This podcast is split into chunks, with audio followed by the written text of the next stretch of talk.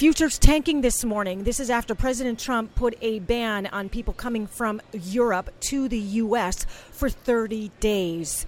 We've hit a limit down on futures. That means the limit down is 5%. Anything below 5% is not allowed to trade until the open.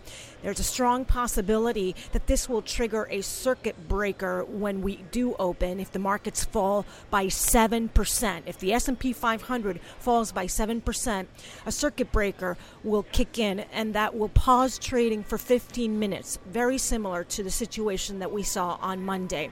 In pre-market, the airline airlines are under pressure, as well as the cruise line operators, with Carnival earlier halted for trading down about 21% at levels it hasn't seen since 2009 after announcing that Princess Cruises will stop global operations for 60 days. For more market minute news, head to yahoofinance.com.